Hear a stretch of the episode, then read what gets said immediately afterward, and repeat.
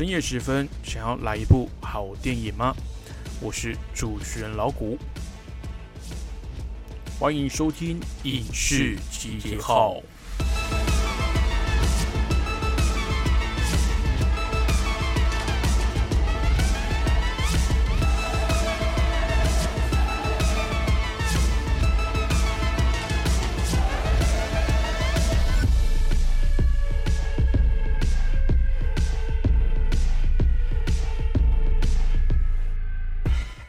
Hello，各位听众朋友，大家晚安，欢迎继续收听《光华之声》。您现在收听的节目是《影视集结号》，我是主持人老谷。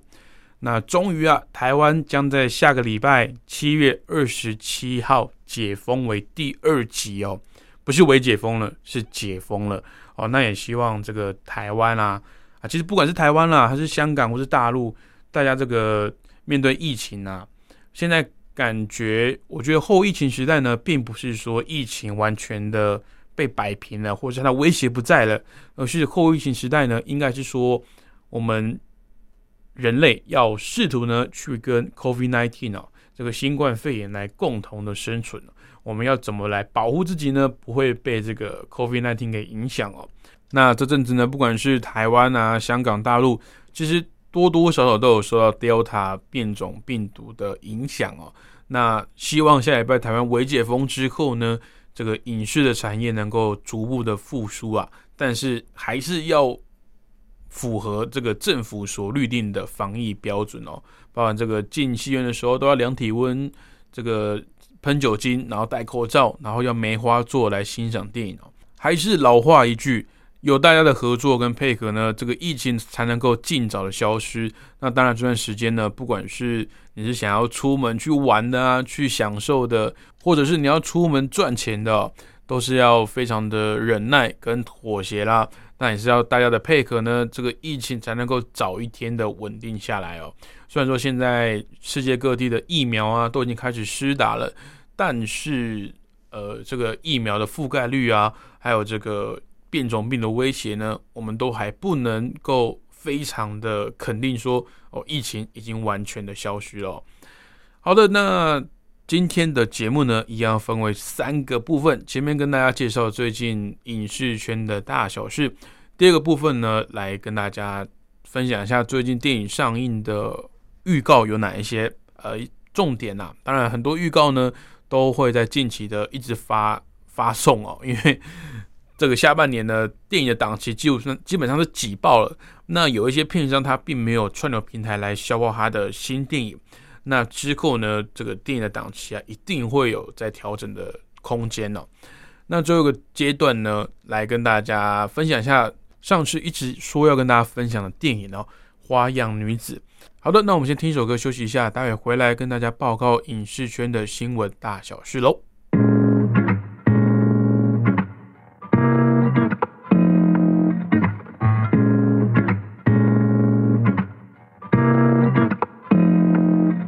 It's okay, it's okay to sometimes give yourself a break. It's okay, it's okay. You know, smile something you can never tame. It's okay, it's okay to lose a bit of yourself on the way. It's okay, it's okay. And invitation always what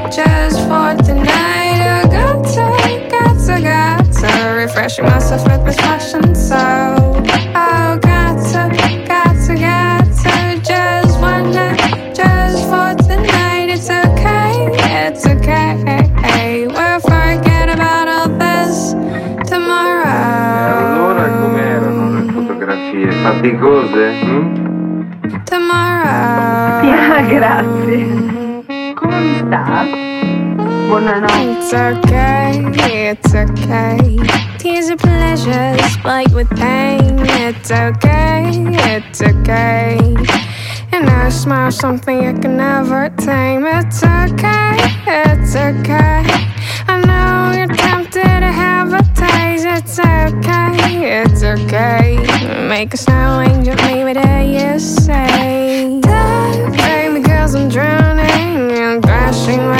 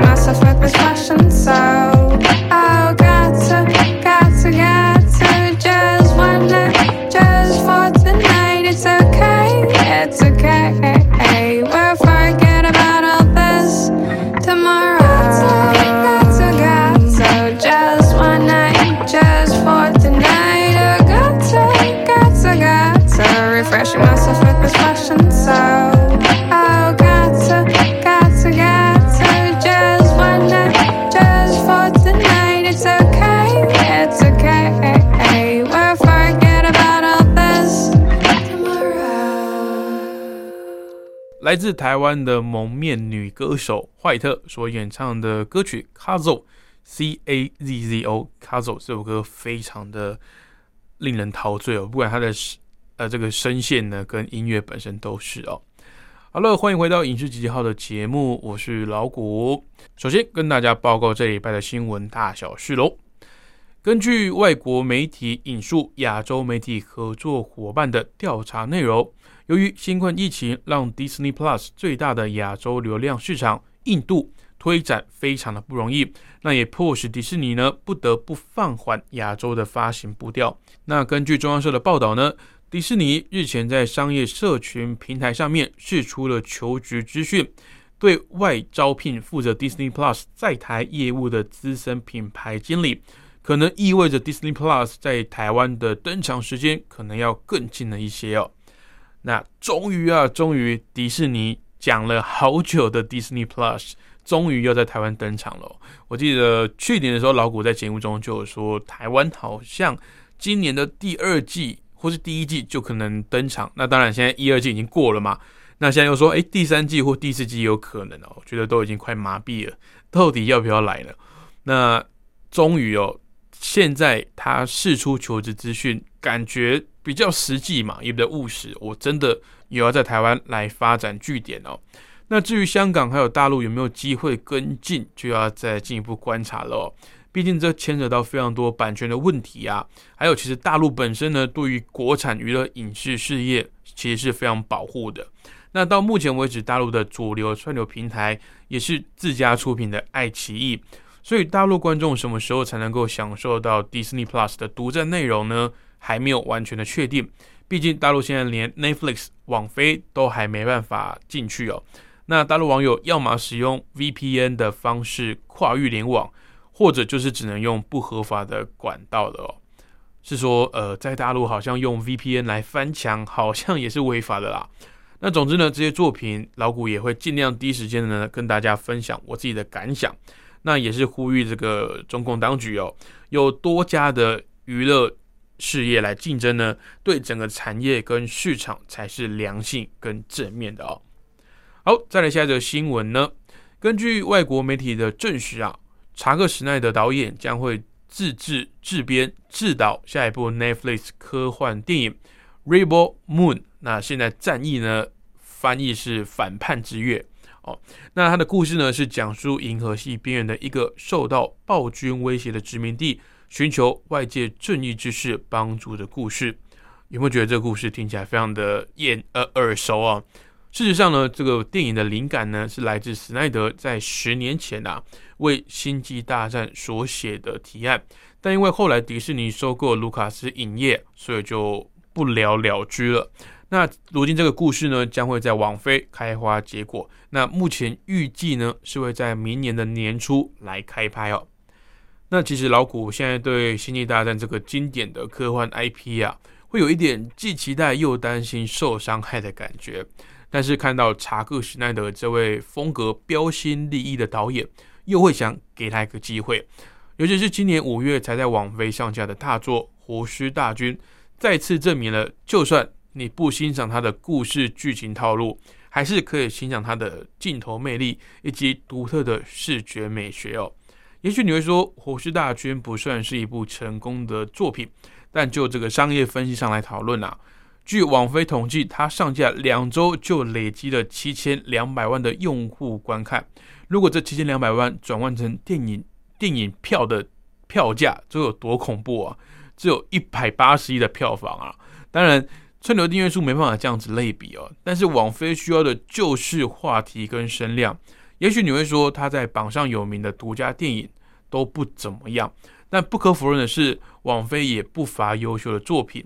那吸引眼球又要重品质呢，本来就是鱼与熊掌不可兼得，一定有，但那也一定是少数。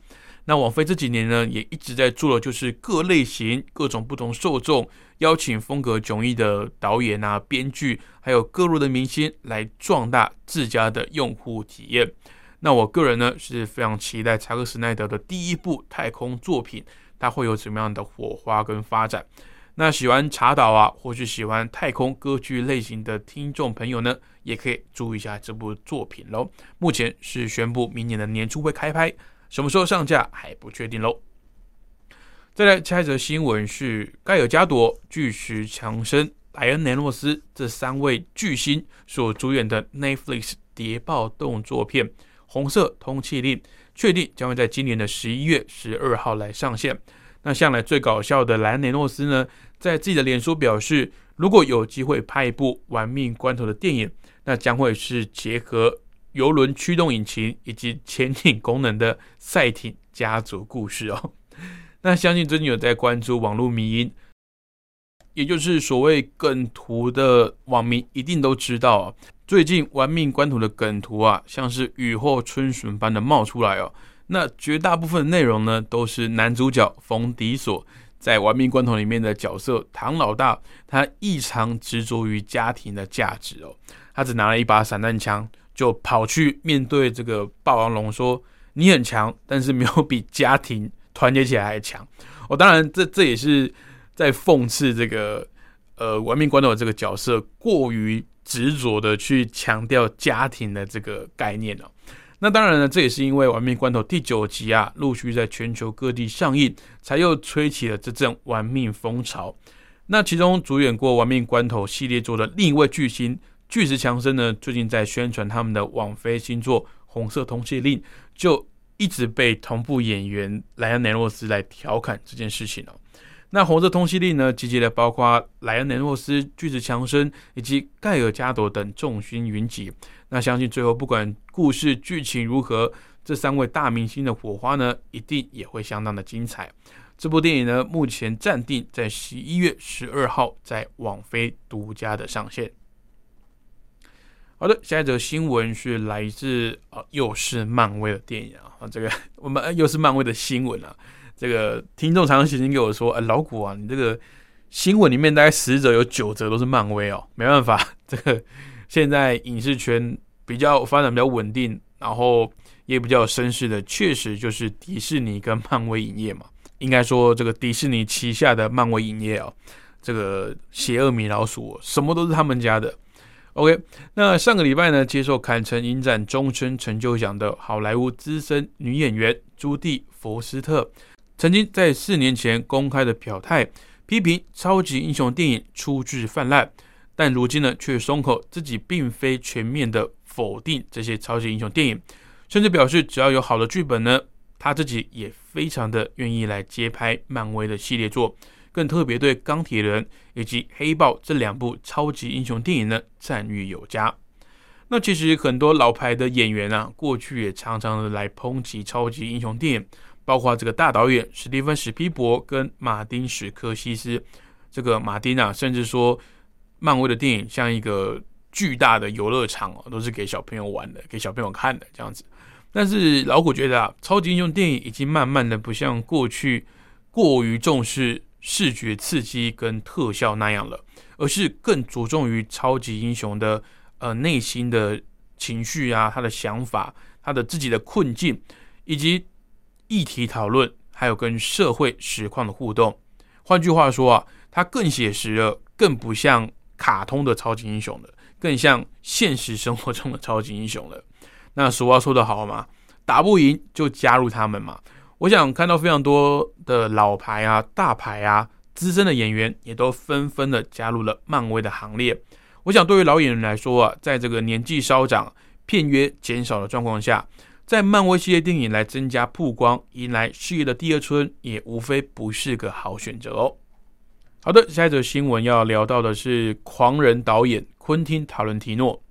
热爱胶卷电影的好莱坞知名导演昆汀·塔伦提诺，因为不愿意看到很多因为疫情而倒闭的戏院，最近呢大手一挥，出手买下位在洛杉矶一家坚持使用胶卷放映的 Vista 戏院。那这也是昆汀·塔伦提诺继2007年买下同样位于洛杉矶的新比佛利电影院之后呢，第二家胶卷放映的电影院。那可能听众会想问。胶卷电影跟数位电影到底是差在哪里啊？到底是哪一个比较好？那这个问题首先要确定，就是到底是指电影拍摄、后期制作，还是发行跟放映？当然了，也要看电影制作的整个企划，真的很难说胶卷电影比较好，或是数位电影比较好。那有些人很早呢就开始崇尚数位拍摄，像是大卫芬奇以及我们台湾的大导演李安。他们所拍摄的电影呢，并没有像塔伦提诺所说的，像是在电影院来看电视，反而是把电影带到前所未有的高度去哦。但是胶卷拍摄呢，也确实让昆汀·塔伦提诺还有大导演克里斯多夫·诺兰等人呐，带给观众一种不同于一般数位电影的观影体验，像是近年有致敬经典意味的音乐剧电影《越来越爱你》。也用胶卷摄影呢，来加强了整部片所营造的老片质感。那或许能够自由选择使用胶卷或是数位，才是对创作者或者是观者来说最好的状况吧。那有关于这个胶卷电影跟数位电影到底有什么差别呢？这个老古之后啊，专门来做一期介绍这两种呃拍摄规格的介绍。好的，下一则新闻呢？哎，没错，又是漫威。好，根据外媒的报道呢，在漫画中拥有打破第四道墙能力的女浩克，那漫威准备要推出她的影集啦，那将有可能会沿用这样的设定，创造出另外一个像是死侍风格的律政喜剧影集。那对此呢，迪士尼官方还没有对这项传闻有所回应。那老谷个人呢，觉得用第四道墙的拍摄手法非常的冒险，但也的确会非常的有趣哦。因为有一种角色从荧幕走出来跟观众互动的错觉，那这种叙事的手法非常的危险，用不好会太矫情，那用太多呢，观众可能也会太腻。到时候也期待女浩克的影集怎么表现哦。那很多人会很纳闷，律政律政喜剧影集到底是什么？那相信大家有在关注 Netflix 的影集的话，会发现他们上面其实非常多有关于这个律师。呃，法律的这些呃诉讼剧哦，那就像很多人会喜欢看，呃，这这种有点像是那种职人剧啊，就是各行各业，像是最近比较热门的，像是良医墨菲这种讲医生的，或者是抢救最前线这种讲救护人员或者是消防员的。那律政喜剧呢，通常是在讲这个律师嘛，那跟律师相关的一些生活啊，那通常就会牵扯到犯罪。OK，那女浩克这个影集呢，非常明显就是要接班浩克嘛。那饰演浩克的马克·鲁法洛，他也确定会在这部影集来登场。那目前呢，这部影集是在制作中，详细什么时候会上架到 Disney Plus 还不确定。那也希望到时候上架到 Disney Plus 的时候，台湾呢已经可以用呃台湾的 IP 来做观赏了。好，下一则新闻呢，一样来自漫威。漫威总裁凯文·费奇在近期表示，过去和几位漫威演员的长期合约做法，未来可能会因应时代的潮流而有所改变。他表示，希望在目前 MCU 已打响品牌知名度的前提下，参与 MCU 作品演出的演员们能够自愿性的与漫威合作，更能因为每位演员的状况而有所调整。那其实漫威这个时候呢，来宣布说演员不需要绑多部合约，就是因为情势已经完全翻转了嘛。他所提到的潮流时代，就是因为现在就是漫威的潮流，漫威的时代啊。所以，因为漫威在前面影视宇宙在建立的时候呢，会希望演员尽量不要去轻易的离开自己的角色或者是剧演。那就算电影续作不叫好不叫座，也必须要继续的演下去哦。事实上呢，像是钢铁人第二集，还有雷神说第二集就是如此哦。这个票房跟影评都非常的惨烈哦。但是目前呢，漫威的成功大家已经有目共睹了。现在反而会是演员想要来投靠漫威，看看有没有新的角色可以让他们来出演哦。好的，以上就是这个礼拜影视界的大小事。那再听一首歌休息一下，待会回来呢，来跟大家介绍一下这个礼拜有什么新的重点预告喽。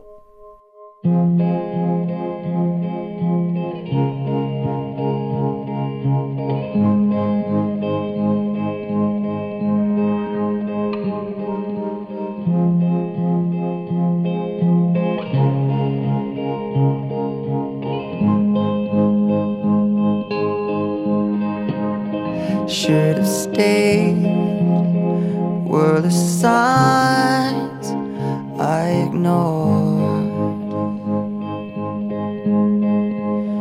Can I help you not to hurt anymore? We saw brilliance when the world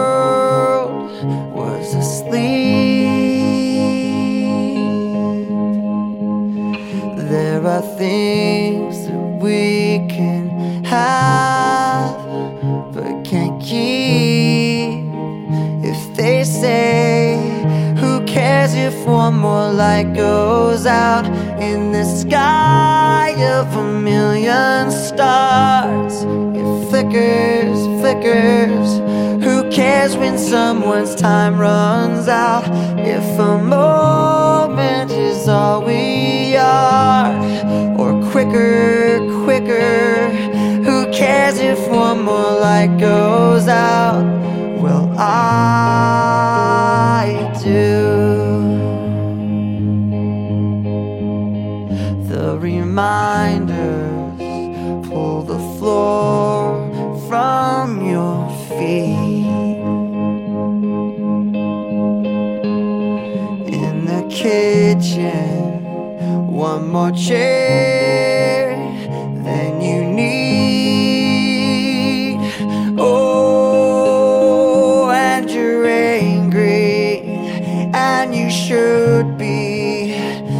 not fair.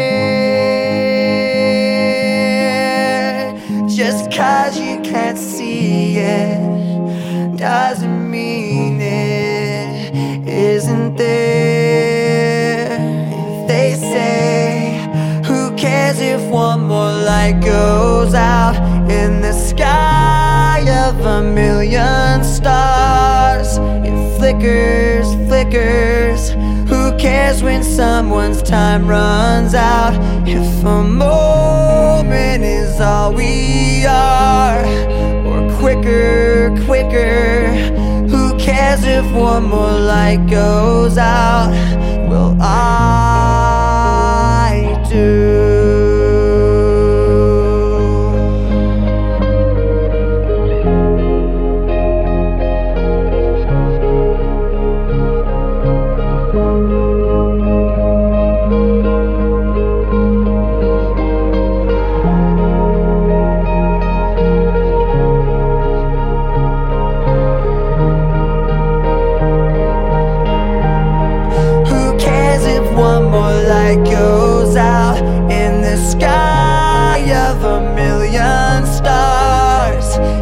flickers. Flickers Who cares when someone's time runs out? If a moment is all we are, or quicker, quicker.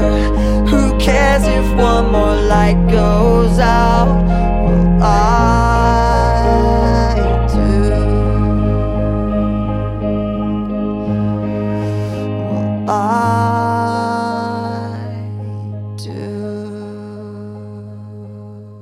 来自 Linkin Park 所演唱的歌曲《One More Light》。欢迎回到光华之声影视集结号的节目，我是主持人老谷。接下来要跟大家分享这个礼拜新电影预告的上线。第一部是《沙丘》，那难得啊，这部电影大陆跟台湾的翻译是一样的，就叫《沙丘》哦。那《沙丘》呢，是一部原本要在去年上映的美国太空史诗科幻电影，它的简介 非常的到位哦。那是因为疫情的关系，延到今年。那由这个二零四九的大导演维勒纳夫所执导，艾瑞克罗斯以及乔斯派特以及导演本人呢，来共同的编撰剧本。那剧情将会改编自法兰克·赫伯特的一九六五年同名的科幻小说《沙丘》。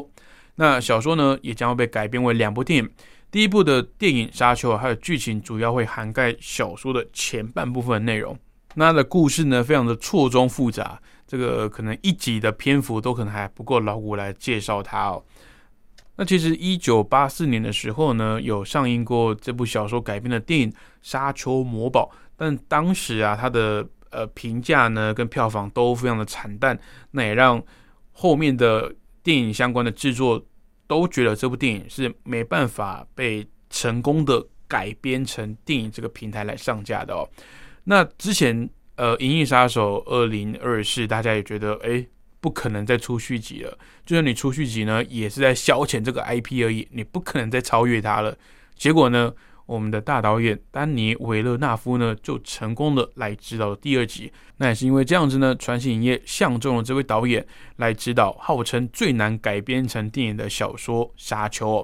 那这部电影呢，也是众星云集啊，有从以你的名字呼唤我成名的。提摩西·夏勒梅，靠着《不可能任务》系列走红的雷贝卡·福格森，以及《星际大战》系列的奥斯卡·伊萨克，还有我们的灭霸萨诺斯·乔许·布洛林，《星际义工队》的德雷克斯·戴夫·巴蒂斯塔，以及我们的华裔帅哥演员张震，也都参与其中哦。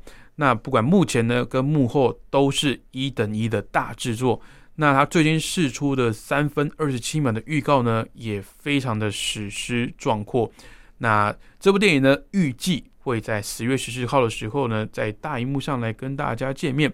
那美国呢，当然也是会同步在 HBO Max 的串流平台来同步的登场。那到时候有喜欢这些演员或者喜欢丹尼这位导演的，或者是有看过《沙丘》这部小说的听众朋友呢，也不妨可以来期待一下这部作品喽。好的，下一部预告呢？它其实不算是个预告，比较像是一个行销的影片哦。来自脱稿玩家的自嘲影片，由莱恩·雷诺斯所主演的最新喜剧电影《脱稿玩家》，在经历了非常多次的延期之后，终于证实会在今年的八月呢正式的上映。而在一支最新公开的宣传片当中。这位演员呢，再次扮演了他的经典角色史士，与漫威电影宇宙里面的石头人寇格同框。两个人呢，一同观赏脱稿玩家的预告，边吐槽呢，边宣传这部最新的电影。那除了《X 战警：金刚狼》版本的史诗之外呢，雷诺斯从二零一六年的《恶棍英雄：死侍》个人电影之后呢，为这个角色带来了深受粉丝喜爱的风格，并且以他嘴炮还有打破第四道墙的特色著称哦。那目前已经推出了两部史诗电影，都缔造了非常优秀的票房表现，也写下了最佳限制级电影票房的记录哦。那非常让人期待第三部电影的推出。然而，从迪士尼在二零一九年正式收购福斯电影之后，许多粉丝开始担心此次第三集是否能够拍成。但就目前来说，这部续集正在由漫威工作室计划，并将会设定在漫威正式的电影宇宙之中哦。那在这同时呢，莱恩·雷诺斯也参与了非常多其他电影的工作，其中就包含了这次的脱稿玩家。那故事剧情是在说，雷诺斯所饰演的银行员工盖是一位居住在电玩世界中的善良 NPC。某天却发现周遭的一切其实都是模拟出来的现实，而为了拯救自己的家园免于全面性的毁灭，盖必须与一位玩家放火辣妹来展开合作，并且发现自己心中的英雄面。那在《托尔玩家》这部最新的宣传影片当中呢，雷诺斯再次着装成为了死士，模拟现在 YouTube 上面非常红的一个分类啊，算是即时回响的一个影片啦。那也与粉丝分享他对于这部动作喜剧最新预告的感想。那来自漫威宇宙《雷神索尔三：诸神黄昏》的导演泰加瓦提提呢，他其中也有饰演一个角色叫石头人寇格，也加入了这个预告分享的行列。那以某方面来说呢，这支影片成为了死侍在漫威电影宇宙的初登场。更有趣的是，泰加瓦提提在脱稿玩家中也有嘎上一个角色，他在片中饰演电玩公司的老板。认为盖呢是一个脱序的眼中钉，非常的想要除掉他哦。那利用演员的另外一个角色呢，来宣传他的最新电影作品，这对脱稿玩家这个概念来说，绝对是非常有趣的尝试。那雷诺斯呢，向来对独特的宣传方式都有各种鬼点子哦。那这支合作的影片呢，不仅能够让观众们再次注意到这部延期已久的全新喜剧电影。也让这位演员呢，在参与第三部电影之前呢，有机会重新戴上史诗的面具。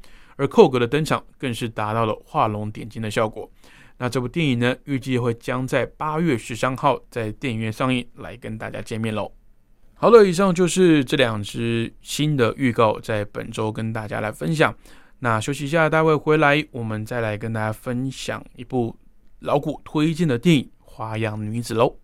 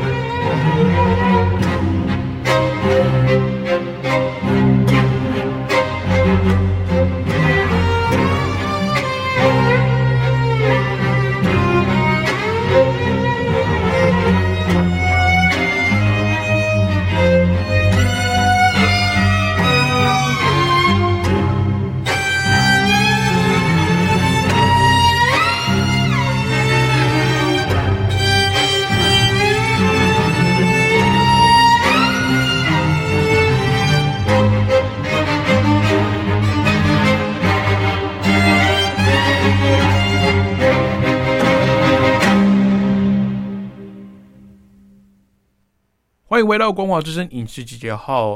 刚刚听到的呢，是来自小甜甜布兰妮的歌曲《Taxi》的变异曲风，那也是接下来老苦要讨论的电影其中的一部配乐哦，非常的诡异，对不对？但是这部电影就是要让你有诡异的感觉哦。好的，今天要跟大家分享一部老谷在三月的时候看过的电影。那这部电影呢？呃，比较不符合老谷的观影习惯哦，因为老谷通常在进电影院看电影之前呢，一定都会研究他的呃演员啊，然后导演啊，幕前幕后是谁，剧本谁写的，那这个故事在讲什么，那把他的预告片呢也都会复习过好几次哦。但是这部电影呢，老谷完全就是只是看到海报，然后看到一个诶之前有印象的一个女演员。然后他的影评呢非常好，就这点印象，我就买票跟女朋友进去电影院看了。那这部电影呢就叫做《花样女子》，那大陆的翻译片名叫做《前程似锦的女孩》哦，那也蛮精准的。那香港跟新加坡还有马来西亚呢，都是叫《超犀女王》哦，就是犀利的犀啊，超犀利的女王的意思哦。那我觉得这个香港跟大陆地区的翻译其实都还蛮精准的，反而是台湾的这个翻译“花样女子”哦，比较会让人家联想到感情、爱情的故事。那它的英文片名呢，“Promising Young Girl”，其实就是呃前途非常光明的年轻女子的意思。所以大陆这个翻译基本上就是直译了。好，那花样女子的故事呢，叙述每个人都说这个女主角凯西是一个前途光明哦。前程似锦的一个年轻女性，直到一起神秘事件呢，突然使她的未来脱离正轨。那现在呢，她是个医学院辍学的学生哦，人生停滞不前，天生有一头美丽的金发，外表也非常的出色，那更是聪明的吓人。但是对于工作升迁或是找到白马王子，却一点都不感兴趣。相反的，她在咖啡店跟同事一起做拿铁咖啡，消磨日子。好像就可以让他心满意足了。那这也让他的父母非常的失望，也非常的担心。他们只希望年纪快要三十岁的女儿，人生能够继续的迈步向前，振作起来，并且赶快的搬出他们的房子哦。但每天到了晚上呢，凯西都会进行自己发明的一套仪式。他在凌晨的时候，会单独的去酒吧以及夜店，假装自己醉得不省人事，没办法保护自己不受到伤害。那这个时候呢，总是会有个男性。决定要让他安全回家，但这个男人呢，也必然会不顾凯西本身的意愿以及安全，屈服于本身的欲望。只是他没有意识到，他们自己呢，才是落入凯西恶毒计划的最新猎物。他们啊，即将得到毕生难忘的教训。但是，无论凯西从他的深夜约会里面得到多少满足，好像都不足以抚平他内心愤怒以及伤痛的风暴。直到有一天，他念医学院认识的英俊小儿科医生莱恩刚好来到咖啡店，打乱了凯西的毁灭循环。而当他开始对他产生感情的时候，却又被拉回去面对那段永远改变他人生历程的过去以及创伤。他到底能不能够在天平上取得平衡，找到属于自己的幸福结局呢？或者是他的复仇任务会付出意想不到的代价？哦，那从这个故事一开始啊，它的那个镜头运用就非常的巧妙哦。它就是从酒店的一个中心拉近，然后一个看起来婀娜多姿的妙龄女子呢，就一副烂醉，然后衣衫不整的倒卧在灯红酒绿的深色场所。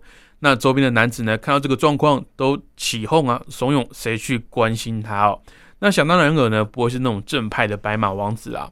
眼看就要因为烂醉而被侵犯的时候呢，这个凯西啊，会又会突然清醒的质问把他带回家的男子：“你们到底有何居心？”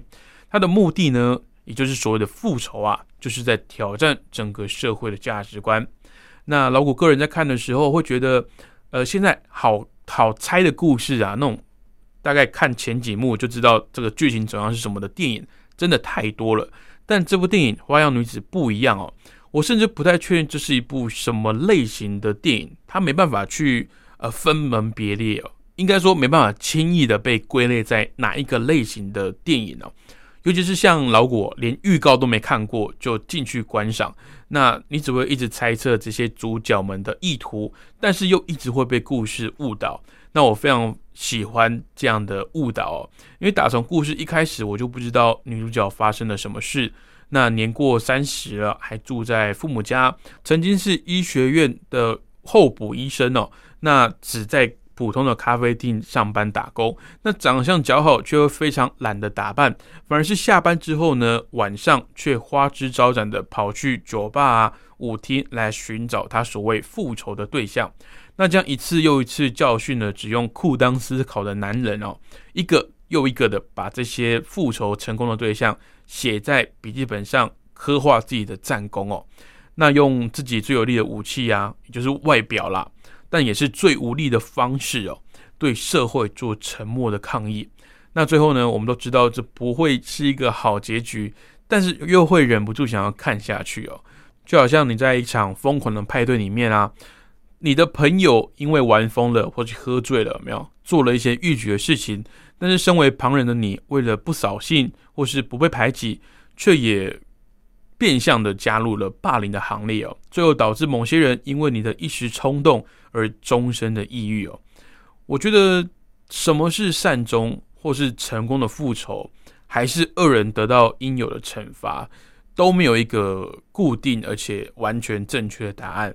那这部片呢，好像是想要教育什么，但我觉得他只是想要透过一个悲伤的故事啊，让你去思考男女之间的相处之道。因为不管你是否相信啊，这个社会终究存在着非常多的歧视。那性别平等呢，本来就是拿来当做政治正确的一个筹码，或者是沦为这种教条式的口号而已啊，喊得很大声，但是却做得很低调。那所谓的两性平权呢，也不过是在法律层面上这个最低限度的齐头式平等，跟最低限度的道德，做一个白纸黑字的保障而已哦。对于现实状况的应用呢，却常常又捉襟见肘。大家都知道这个。我们都知道不能去歧视跟你不同宗教啊、性别啊、肤色的人，但是法律这样写，现实状况中总是会存在着那种呃没有违法，但是你又很明显的感觉到他对你的歧视跟异样的眼光哦。那很多人都会说，诶，女孩子你要把自己喝醉啊，你要把自己喝成那样，就不能怪别人乱来啊。这句话感觉好像很合理，但是就是很荒谬啊！怎么可以呢？因为自己。的状态不好，所以把别人对我的一些非我自愿的一些行为合理化呢？把这句话拿来解释身边发生的诡异事件，好像是个合理的开脱。但什么时候我们的社会的道德天平会导向说，诶，防人之心不可无，更胜于害人之心不可有呢？如果今天受害的是孩童或是无行为能力的人，那大家又会怎么想？就好像今天。呃，这个老古非常印象深刻，就是在老古在求学的时候啊，呃，我们要缴班费嘛，那身上就会带了比较多的钱，那要交给这个班代。那这个时候非常遗憾的事情发生了，就是这个有人的钱呢，要交给班代的这个班费呢，